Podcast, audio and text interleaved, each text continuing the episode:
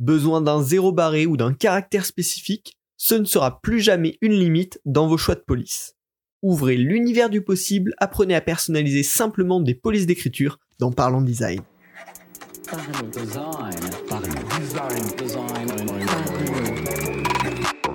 Votre podcast Parlons Design saison 4 est sponsorisé par ZKKOS Theory, le site des product designers. Salut, c'est Romain, bienvenue dans le podcast Parlons Design. Aujourd'hui, on va parler de création et de customisation de police d'écriture parce que on le sait en tant que designer, hein, choisir euh, une fonte pour un projet, c'est toujours un travail difficile trouver le bon type de police d'écriture qui correspond bien au projet, qui plaît aussi au client, qui nous plaît à nous et qui comprend tous les caractères, les potentielles ligatures que l'on souhaite. C'est jamais euh, facile et on finit souvent par retomber sur les fontes un peu classiques qu'on a l'habitude de d'utiliser euh, parce qu'il nous faut tel caractère ou pour être en sécurité.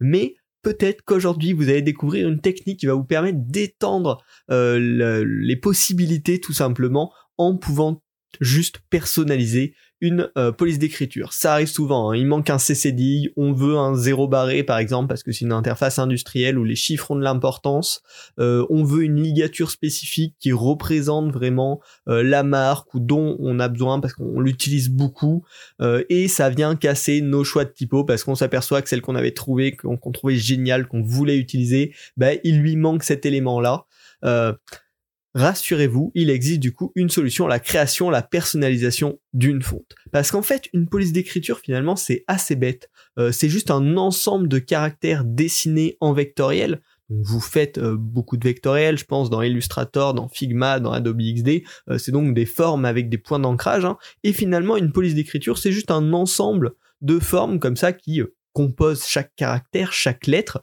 et qu'on peut assembler en tapant sur notre clavier parce que c'est enregistrés sous un format de police d'écriture qui les euh, regroupe et qui les associe euh, à ces caractères-là. Donc forcément, euh, c'est un ensemble d'éléments qui doivent être composés à un moment qui doit être créé. Donc on peut créer nous-mêmes des polices d'écriture et on peut les éditer une fois qu'elles sont créées. Alors c'est un vrai métier hein, de créer des, typographies. On appelle d'ailleurs ce métier être typographe. Donc vous n'allez pas euh, faire des euh, polices euh, super de superbe qualité dès le premier coup. Normalement, on sait jamais. c'est vraiment voilà quelque chose qui se travaille beaucoup. Mais par contre, commencer par éditer quelques polices, par tester, ben, il faut bien faire un premier pas. Donc ça peut être une bonne méthode pour découvrir, pour s'avancer un petit peu plus dans le monde de la typographie. Voilà, faut vraiment être au courant. C'est un gros travail de créer une police d'écriture à partir de zéro, mais il faut bien commencer en quelque part, il faut bien commencer à s'entraîner et du coup commencer à personnaliser des polices d'écriture, ça peut être un très bon euh, point de départ. Alors vous allez me dire mais pourquoi personnaliser, pourquoi s'embêter à, faire ça? Ça va prendre du temps, faut vérifier qu'on ait les droits, etc. Oui, certes, ça prend du temps. Euh, sur une création, s'il y a besoin de customiser une, police, ça peut demander un investissement en temps euh, relativement important, mais ça peut avoir des gros atouts. Euh, j'en parlais en intro, mais des fois, dans plein d'interfaces industrielles, on va avoir besoin d'un zéro barré. Donc le zéro qui se démarque vraiment euh, du haut euh, pour pas faire l'erreur dans la lecture. Et il y a assez peu de police finalement qui le proposent.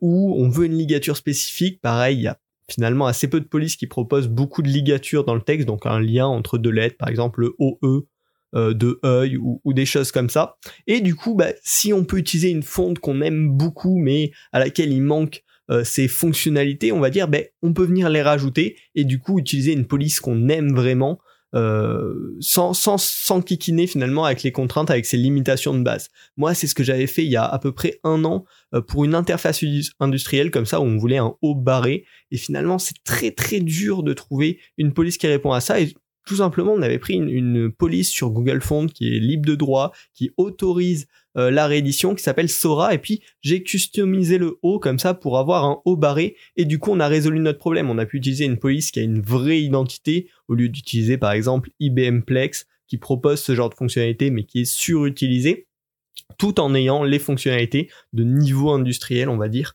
qu'on recherchait. Donc ça peut être super intéressant dans ce genre de cas.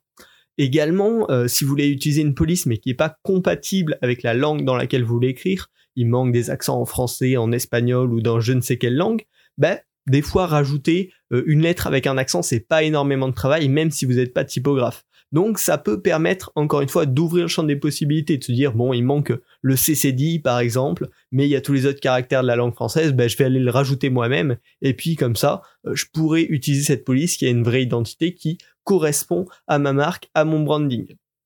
Et également, le dernier cas d'usage de personnalisation d'une police comme ça, ça peut être pour de l'optimisation des temps de chargement.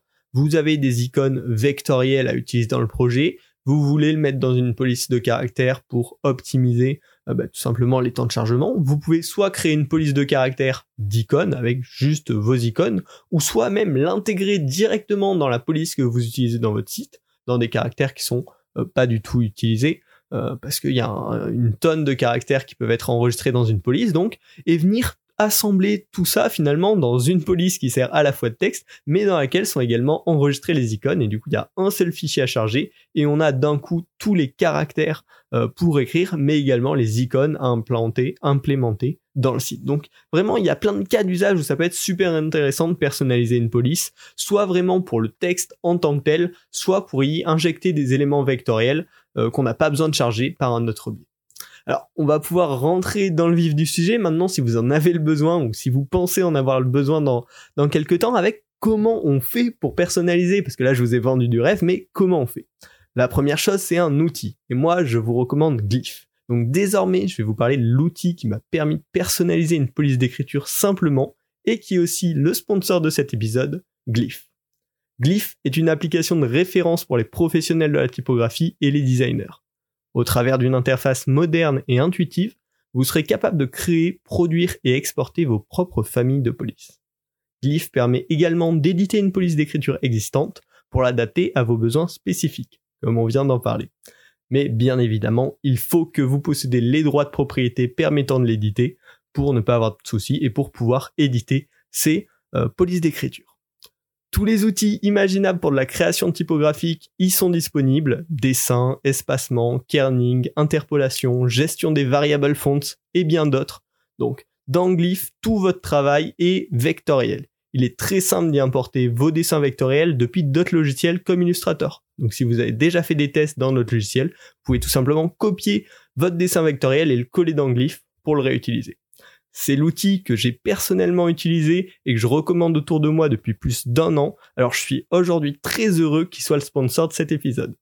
La version complète Glyph 3 est disponible avec un essai gratuit 30 jours sans aucune information à saisir, tout comme la version Glyph Mini qui est conçue pour les débutants. Mais aujourd'hui, Glyph offre aux auditeurs de Parlons Design une licence pour utiliser l'application gratuitement jusqu'à mi-septembre 2021. Donc le lien est en description. Commencez à créer ou customiser vos propres fontes sur Glyph via le lien en description. Maintenant que vous avez l'outil, euh, que vous l'avez en main, on va pouvoir parler méthode et process. Vraiment Glyph, moi je vous le recommande, je suis tombé dessus l'année dernière, je l'ai utilisé, je l'ai adoré, je les ai contactés pour qu'ils sponsorisent cet épisode.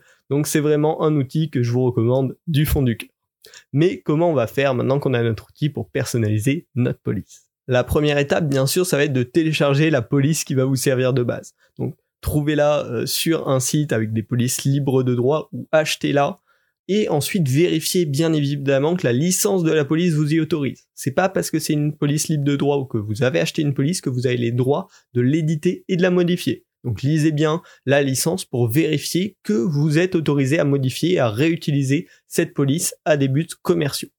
Ensuite, vous allez tout simplement pouvoir ouvrir votre fichier TTF, OTF, enfin bref, tous les formats, n'importe quel format dans Glyph et euh, vous allez accéder à la table des caractères contenus dans cette police.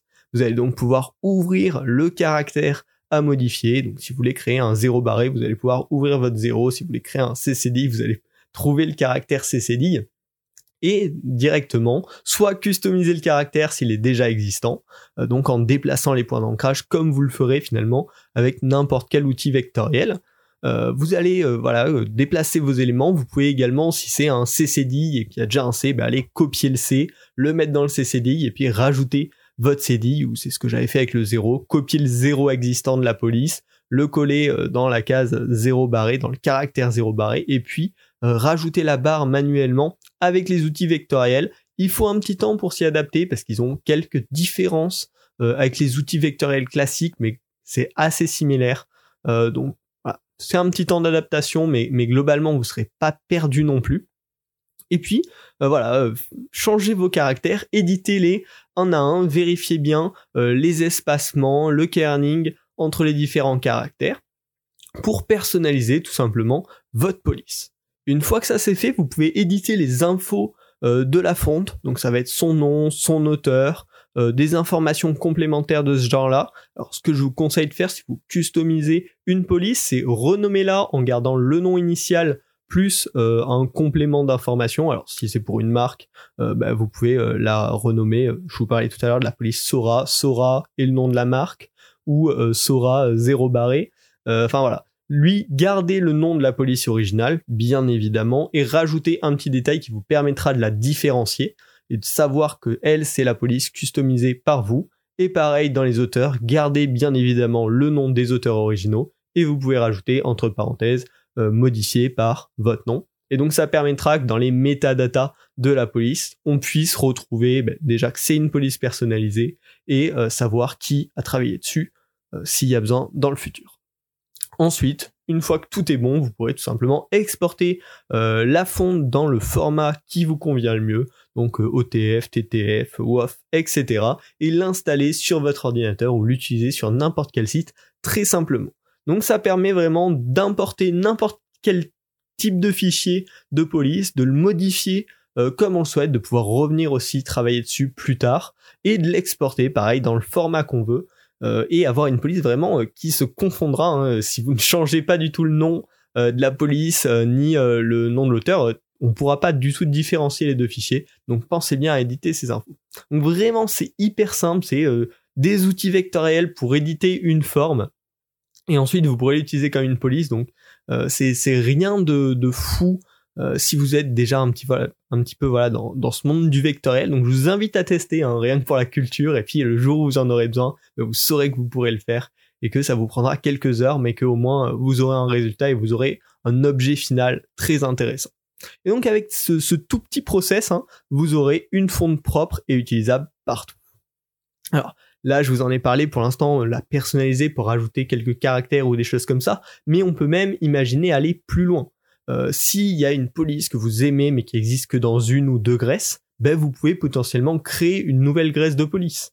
Alors, s'il y a qu'une graisse qui existe aujourd'hui dans la police que vous voulez, ça va être compliqué à gérer parce que du coup, il va falloir modifier tous les dessins un petit peu à la main, mais si la police, par exemple, a une graisse fine et une graisse large, vous allez pouvoir, via l'interpolation euh, d'anglyphes, générer une graisse de police moyenne. Et elle va se générer toute seule intelligemment par interpolation euh, entre la version light et la version grasse.